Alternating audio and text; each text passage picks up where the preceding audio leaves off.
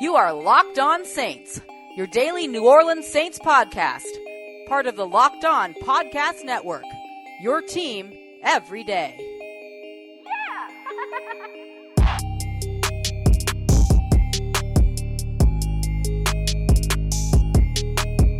What is good, Who Dat Nation, and welcome to Locked On Saints, brought to you by the Locked On Podcast Network. Ross Jackson here at Ross Jackson ASC on Twitter, your host covering your favorite team, the New Orleans Saints, like nobody else does it every single Monday through Friday. Lead analyst over at AllSaintsConsidered.com. Welcome, as always, to all of our first time listeners, as well as to all of those of you who've been supporting the show from the jump, Who Dat family, and welcome into another Victory Monday episode here at Locked On Saints. We'll do a quick recap of the game to open up the show, what happened, how how the Saints pulled off this big win and everything that you need to know about it. Then we'll break down Teddy Bridgewater's performance. Was his two touchdown day enough for you to feel comfortable moving forward? We'll discuss both sides of the coin, but ultimately, I'm going to tell you why you should be feeling positive about moving ahead without Drew Brees these next few weeks. And then finally, we're going to wrap up the show with two simple questions. Is the model for winning Sunday's game replicable moving forward? And how many more wins can the Saints realistically get over the next five weeks? We got all that and a little bit of lagniappe for you on today's episode of Locked On Saints, your team every day the Saints get out of Seattle with a very unexpected W. They win 33 to 27, and the score indicates this game to be much closer than it actually was with a couple of late scores by Seattle. But the Saints were actually in the lead 27 to 7 at the top of the fourth quarter and then added yet another score later on in the game after Russell Wilson had a quick 2-yard run. They kept that deficit to 33 to 14 and then the Seahawks scored two touchdowns in the last 3 minutes of the game. At that point, the Saints defense had changed up to have as many yards as you want, score as many points as you want as long as we can help you chew the clock. And then also in that last drive,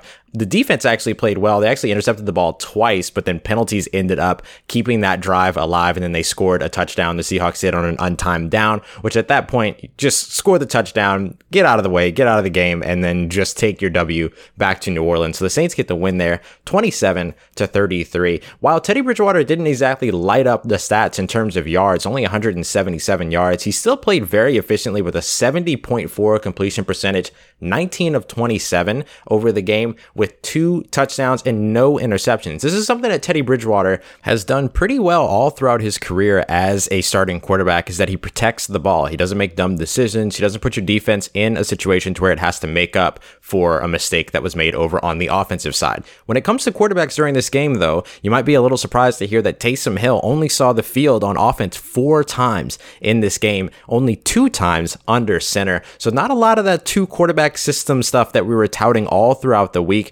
But I think that was the whole, I mean, that was a good part of the plan for Sean Payton was to be able to keep the Seattle Seahawks defensive planning off balance.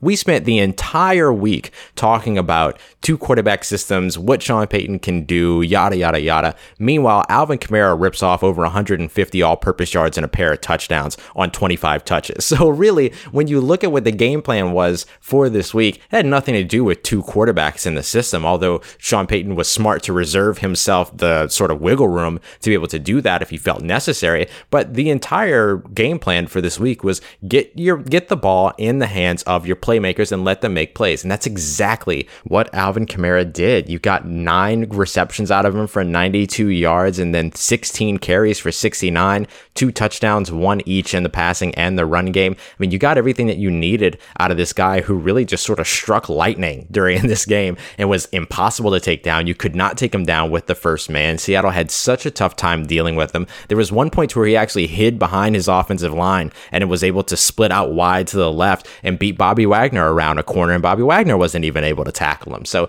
just really played out of his mind during this game. When you look at the screen pass that he took to the house, there was no reason, there's no reality, except for this one apparently, in which Mychal Kendricks does not knock him out of bounds. There's no reality in which that happens, but yet somehow or another, Alvin Kamara is able to tiptoe down and then literally walk into the end zone and signal his own touchdown before the referee was even able to do it. He was incredible throughout this game. And then when you look at what really set the tone early on in the game, the Deonte Harris touchdown, Deonte Harris lines up for his first punt return of the game and then houses it for 59 yards. And from that point forward, there was not a single point in this game to where even I felt like the Saints were going to lose this. This felt like a win from that moment, even after uh, Tyler Lockett's touchdown to tie the game up 7 7. The defense then went on a tear. They didn't allow another score until the fourth quarter. They get the fumble return for the touchdown. Eli Apple makes a great play to strip the ball. Vonn Bell picks it up, returns it. That puts them up 13 to 7. And then after that, they just kind of left Seattle in the dust.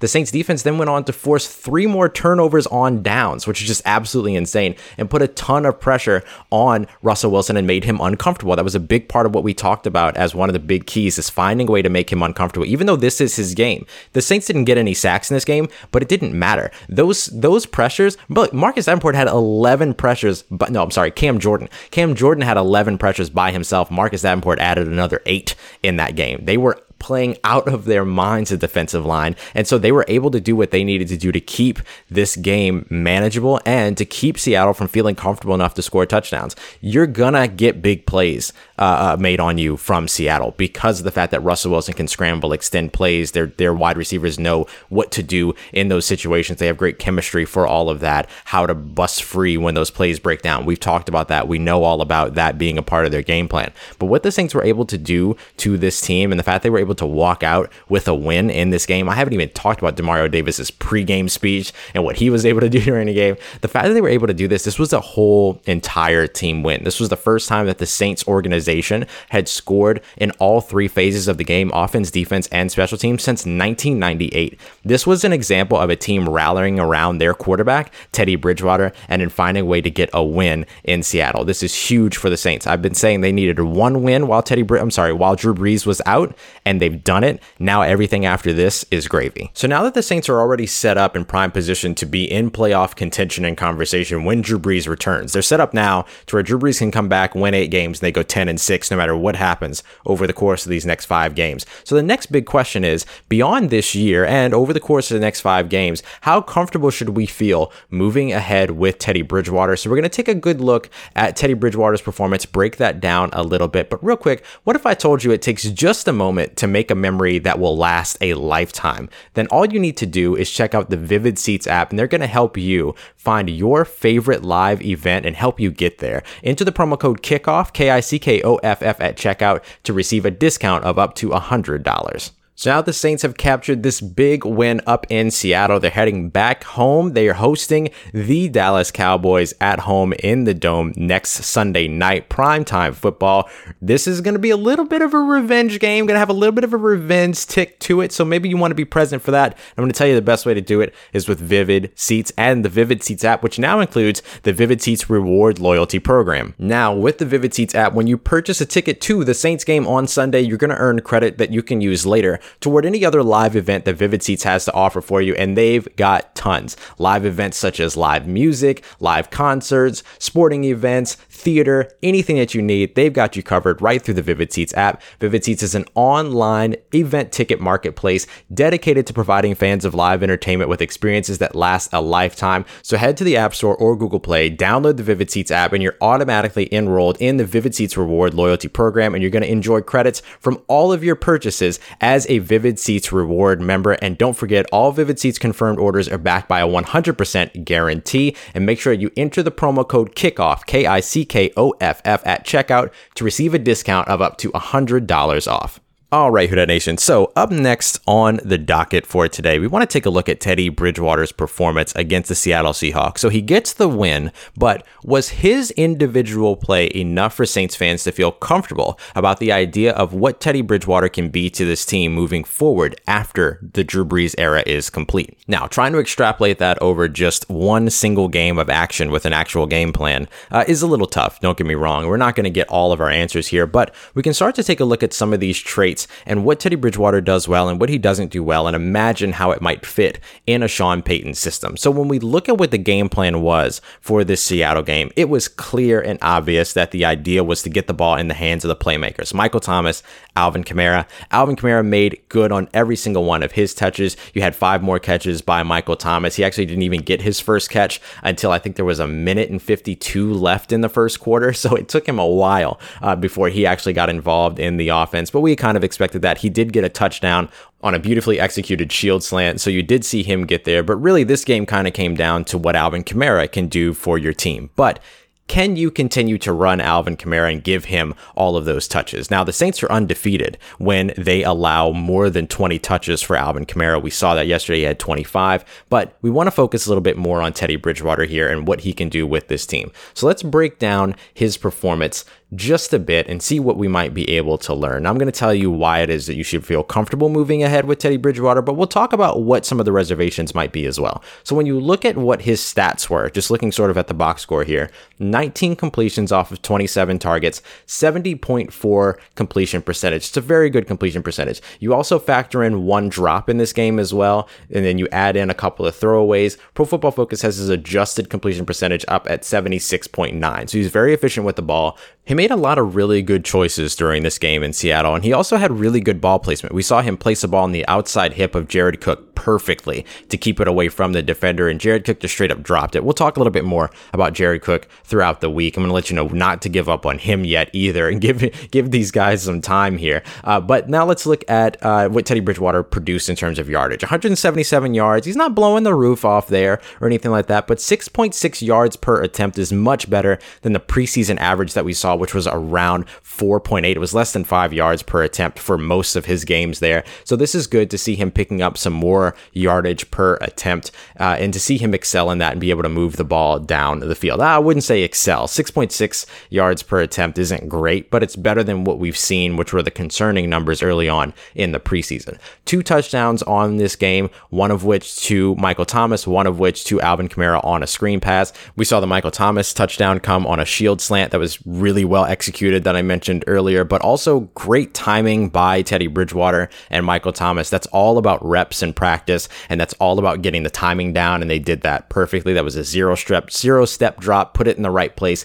and then let the rest of the, the offense do what they need to do to get that ball into the end zone. So you saw that happen a lot to where it was a lot of uh, Teddy Bridgewater just putting the ball where it needed to be and then letting the offense do the work. And that's what you want. That's what a game manager does. So let's talk a little bit about what the concerns might be when it comes to Teddy Bridgewater running this offense. So, a lot of the concerns that you're going to hear are things about him not throwing the ball more than 20 yards down the field, or really, in this instance, he didn't really throw the ball. Yeah, I'll, I'll say that more than 20 yards down the field. He was two for four, so he was 50% completion percentage when he did throw the ball beyond 10 yards and between 10 and 20, but he never went beyond 20 yards. And so, when you look at that, maybe that causes some concern in terms of not being able to pick up the big chunk plays and things like that. But what we saw in yesterday's game is that the chunk plays can start at the line of scrimmage for the Saints. This has always been the case in New Orleans that those chunk plays start sometimes behind the line of scrimmage, i.e., those screen passes and things like that. So we've seen this type of offense work without a quarterback throwing the ball more than 20 yards down the field. Drew Brees takes a couple of those attempts per game, but that's really about it. I think that we'll start to see Teddy Bridgewater get more comfortable and thus Sean Payton get more comfortable and allowing him to take those shots moving into next week. Even if they don't necessarily work against Dallas, you're going to see Teddy Bridgewater take on defenses that are far worse than what Dallas is going to be bringing to the Superdome next week. One of the big hits on Teddy coming into this game was how long he held on to the ball. And I'll be honest, I've only really charted the first two quarters here, the first half. But when you look at this, a majority of his passes in this game came out before three seconds. A big, a big portion of them came out before two and a half seconds. So when you look at what he did and what the game plan was and the way that Sean Payton uh, built this around him, it was a lot of quick passes, things to get him into a rhythm. We really saw him sort of sink into that that last drive in the first half as they were, you know, as they were churning down the field before the screen pass. So there it was for everyone to see. If you let Teddy Bridgewater get into a rhythm, he can be surgical. The big chunk plays don't always always win you the game. Look at the amount of chunk plays that Seattle had versus the amount of chunk plays that that New Orleans had. Who won that game? Who gets the W, right? A big portion of what Teddy Bridgewater did very well, even though he wasn't necessarily pushing the ball down the field, was extending plays. We saw him use his legs a few times. Would like to see that a little bit more, just in terms of getting outside the pocket. And I'm not saying he has to scramble and turn into a running back or anything like that, but just extending those plays, getting outside the pocket. We saw him run a couple of bootlegs designed as well that were helpful for him. But when you see him do that, what he did very well is that he continued to extend drives. He continued to keep the offense on the field long enough for the defense to get some rest. And we saw the defense be the beneficiary of that, even though, again, they let up some points near the end of the game in the last three minutes. But that wasn't, you know, the intent wasn't to try to stop them or try to take the ball away. The intent was let them burn as much of the clock as they're willing to burn as they try to catch up in this three score game. And the last positive point that I'll make about Teddy Bridgewater's play, and one of the big reasons why I think you should feel comfortable moving forward with Teddy Bridgewater, whether it be through these next five games or potentially beyond, depending on what happens with Drew Brees after this season, is just his ability to be absolutely unflappable and to stay calm. Look, before the Saints had their second first down, their offensive line already had four procedure penalties. And we talked about that. We said to expect those, right? We knew those were going to come. They're in a hostile environment, they're in an unfriendly environment, they're playing against a good defense, and there's a lot of communication that had to be changed going into this week and a lot of things that had to be altered. So we talked about that. Expect some false starts, expect some holding penalties, expect some delay of games, those types of things, those types of procedural penalties that are going to happen because of a lack of communication. Despite the game starting off with a ton of those, he was still able to find his way to get into a rhythm and continue to command the offense. That's leadership. That is leadership, leadership, leadership. And that is a big, big, big portion to why, uh, in terms of why I feel comfortable moving forward with Teddy Bridgewater at this time. And just working off of that calm and cool nature point, he was five for five, 100%, 65 yards, and a touchdown with a perfect passer rating when blitzed. So you can already see that he is doing a great job reading defenses, understanding where the pressure is coming from, and where to go with the ball from there. That's exactly what you want to see from your starting quarterback. All right, y'all. Coming up next, we're going to ask a couple of team questions here. I told you why you should feel pretty comfortable with Teddy Bridgewater at this moment. Let's talk a little bit about the team. Is this model for winning actually replicable? And how many games? can the Saints realistically win moving forward without Drew Brees over these next five weeks? But first, let's talk about sex. Good sex. Remember the days when you were always ready to go? Well, now you can increase your performance and get that extra confidence in bed. Listen up, it's bluechew.com. That's blue, like the color blue. Blue Chew brings you the first chewable with the same FDA approved active ingredients as Viagra and Cialis, so you know that they work. You can take them anytime, day or night, even on a full stomach. And since they're chewable, they work up to twice as fast as the pill, so you can be ready whenever the opportunity arises. Now, this isn't just for guys that can't perform, it's for any guy who wants some extra function to enhance the performance in the bedroom. Blue Chew is prescribed online and shipped straight to your door in a discreet package, so no in person doctor visits, no waiting at the pharmacy, and best of all, no more awkwardness. They're made in the USA, and since Blue Chew prepares and ships direct, they're cheaper than a pharmacy. And right now, we got a special deal just for our listeners. Visit bluechew.com and get your first shipment for free when you use the special promo code locked on L O C K E D O N. Just pay $5 in shipping. Again, that's B L U E Chew.com. Promo code locked on to try it for free. Blue Chew is the better, cheaper, and faster choice, and we thank them for sponsoring this podcast. All right, family, let's wrap up today's show. Taking a look at the team. This was a big time team win, the first time since 1998 that the Saints scored a touchdown on offense, defense, and special teams. But when you look at that and you look at this score, 33 to 27, is this actually a replicable model for more wins throughout this next five weeks without Drew Brees? Well, eh, it kind of goes either way, right? You can't rely on your special teams and your defense to score points for you every single game. That's just not going to work out for you, and that's not going to go well. However, when you look at what the defense did, holding Seattle to seven points in their own house, despite the fact they have one of the most talented quarterbacks in the NFL and a great talented wide receiver group, taking advantage of opportune moments, you're taking advantage of all the opportunity that they did get, right? Forcing three turnovers on downs, forcing the tum- the fumble that did end up going back for a touchdown, but even just creating that turnover would have been a plus move for that Saints defense, right? So even if that doesn't go back for a touchdown, that's still a good move for the defense. So as long as the defense can continue to at least force the turnovers, right? I mean, when you look at this, that's four turnovers that this defense forced. It's not going to go down that way because three of them were on downs, but that's still four turnovers that the Saints defense forced. And that's the kind of play that you need from your defense, especially in an away environment and a harsh environment like Seattle on top of that, that's the type of play that you need from them. So is that maintainable? Is this model for success something that they can do over the next five weeks? Not exactly, right? You're not going to get the touchdowns from your defense every week. You're not going to get the touchdowns from your special teams every week, although Deonte Harris is already one of the top five best return men that we have seen in New Orleans in the history of Sean Payton's era, right? We can always go back to guys like Darren Sproles, Michael uh, Michael Lewis, so on and so forth. But when you look at what Deonte Harris has already done starting off these first three games, he's been incredible. And so when you have that type of a weapon. That's going to put you in scoring position, right? That might not always get you a touchdown on a punt return or on a kick return, but he's going to help make the field a little bit shorter and a little bit more manageable for guys like Teddy Bridgewater and Taysom Hill, whoever's in, right? Because the Saints still do have the option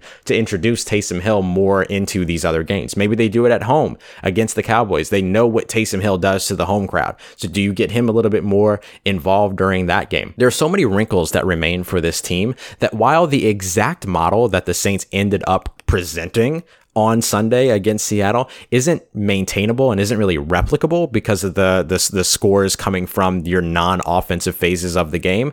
There's still a lot in there that you're going to be able to take away from and be able to create, right? So even if your special teams isn't scoring touchdowns, they can put you in good position. Even if your defense isn't scoring touchdowns and putting points on the board, they can take points away. They can get you the ball back and give you the opportunity on the offensive side to create more points. Alvin Kamara is going to continue to play at a high level throughout this season. Michael Thomas is going to continue to play at a high level this season. I wouldn't mind seeing Teddy Bridgewater spread the ball out a little bit more, but I simply just don't think that that was in the game plan for them during this game, during the game against Seattle. I think you'll see that more moving forward. And if he's able to do that and add that part to this game, then the Saints can win a few more games over this next five game stretch. So, what is realistic here? What is realistic? Are the Saints going to go 6 and 0 without Drew Brees? Highly unlikely. However, equally unlikely is the game against Seattle being their only win over the six game stretch. I think the Saints can easily walk away three of three over the six game stretch. That, that it's this win, that's a win against Tampa Bay, and that's a win against Arizona, all three of those games at home. Those are all very important games for the Saints in terms of just setting themselves up for success when Drew Brees returns because Drew Brees returns after the bye week and it has eight easier games. He has the, the, the second half, the easier half of the schedule when he returns with a arm uh, with a hand that might be stronger than what he had before he uh, before the UCL tendon injury. So with that being the case, I don't mind seeing the Saints drop a couple of games here and there. If they drop this game against Dallas, it's far from the end of the world because they have very winnable games ahead of them. You can even consider the game against Chicago winnable if the offense can get clicking against that defense because Chicago presents you with one of the worst offenses in the NFL right now against a defense that seems to be in New Orleans already catching its rhythm. And I mentioned that they probably won't catch it until week six at the Bears. However, they're starting to really put it together even earlier at this point. So if they can get rolling with their week eight turnaround by week four, that's an outstanding opportunity for them. And don't forget that Sheldon Rankins comes back within these next couple of weeks as well, or is expected to return within these next couple of weeks. And that's going to be a huge benefit for their defense as well, which is going to continue to help them play their way into games. So what's a realistic number for me in terms of how many games the Saints can win while Drew Brees is gone? I'll say three, but really sky's the limit at the moment because with Sean Payton being your play caller, it's kind of a Kevin Garnett situation where anything is possible, right? We know we don't know what Sean Payton's going to roll out over these next five weeks. Is it going to be the same as what we saw in Seattle? Is it going to be different? I wager different. We don't know what we're going to see, but what we do know is that they're going to play their hearts out because again, one of the big keys that I mentioned for this team in terms of winning that game in Seattle outside of time of possession, things that we did see them do, get Teddy Bridgewater in a rhythm, things like that, was not being dejected, not coming in with a defeatist mentality. And that's exactly what the Saints have avoided that defeatist mentality since the night that Drew Brees was hurt, since before his surgery was scheduled, when they all went out to dinner and Teddy Bridgewater took the offense out to dinner and said, let's do this. They did not come at this with a defensive, with a defeatist mentality, feeling like they were already beat up. They're ready to go out there and beat somebody else up. And they did a great job of it in Seattle Seattle on Sunday, and they might be in line to do it a couple more times over these next few weeks, even without Drew Brees. Oh, and speaking of avoiding a defeatist mentality, shout out to you, the fan, who also didn't do that, that didn't come into this game with a defeatist mentality. Everyone loved the doubt. Everyone loved as as you know experts were picking against them. I even picked against them, even though I did when Drew Brees was even involved. But just that defeatist mentality wasn't even present amongst the fan base. Maybe people were a little concerned, a little worried, but of course that's you're going to be concerned. You're going to be worried when you lose your Hall of Fame quarterback. But you know, you look at the number of Saints fans that were out there in Seattle. Look at the Who Dat chants that were going on. Look at them taking over a stadium. Not, I won't say taking over. Let me not exaggerate, but look at them having a presence at a stadium that is notoriously one of the better home field advantage uh, stadiums in the NFL. So shout out to you as well, the fan, for not showing that defeatist mentality and cheering on the guys and being loyal, right? Being loyal, being a loyal fan base. I always talk about how this team and city have a connection unlike any other. This is yet another opportunity to prove that, especially as the Saints come home to host the Dallas Cowboys, who we all know that Saints fans don't like. So this is an opportunity for you to continue to prove that and just kind of continue to build on the success that the Saints fans have created since losing Drew Brees just one week ago. All right, family, that is going to do it for this episode of Locked On Saints, this Victory Monday. Thank you so much for being here and for hanging out throughout the rest of the week. We're going to just continue to break this down. On Wednesday, we have our crossover Wednesday episode with the Locked On Cowboys guys. They're going to come through. We're going to preview that game. Karen Loftus is going to come back, help us review this last game. Got a lot going on this week, and you definitely won't want to miss it. So if this is your first time listening to the show, make sure to subscribe, share this out too, so that more Saints fans have somewhere to go where you can continue to get some positivity in your life while Drew Brees is on the sideline. But that's going to do it for today, everybody. Thank you so much, as always, for coming through. Once again, I am Ross Jackson. You can find me on Twitter at Ross Jackson ASC. Hit me up. Let me know how the family's doing. Let me know how you're living. Let me know how you momming them. Tell your friends, family, and fellow Saints fans about the show. If you haven't already, go ahead and subscribe. Make sure to rate and review. Drop those five star ratings and reviews. I appreciate all of your help and all of your support. And thank you for helping me grow this family. This has been Locked On Saints and Trust Who Dat Nation. I'll holla at you.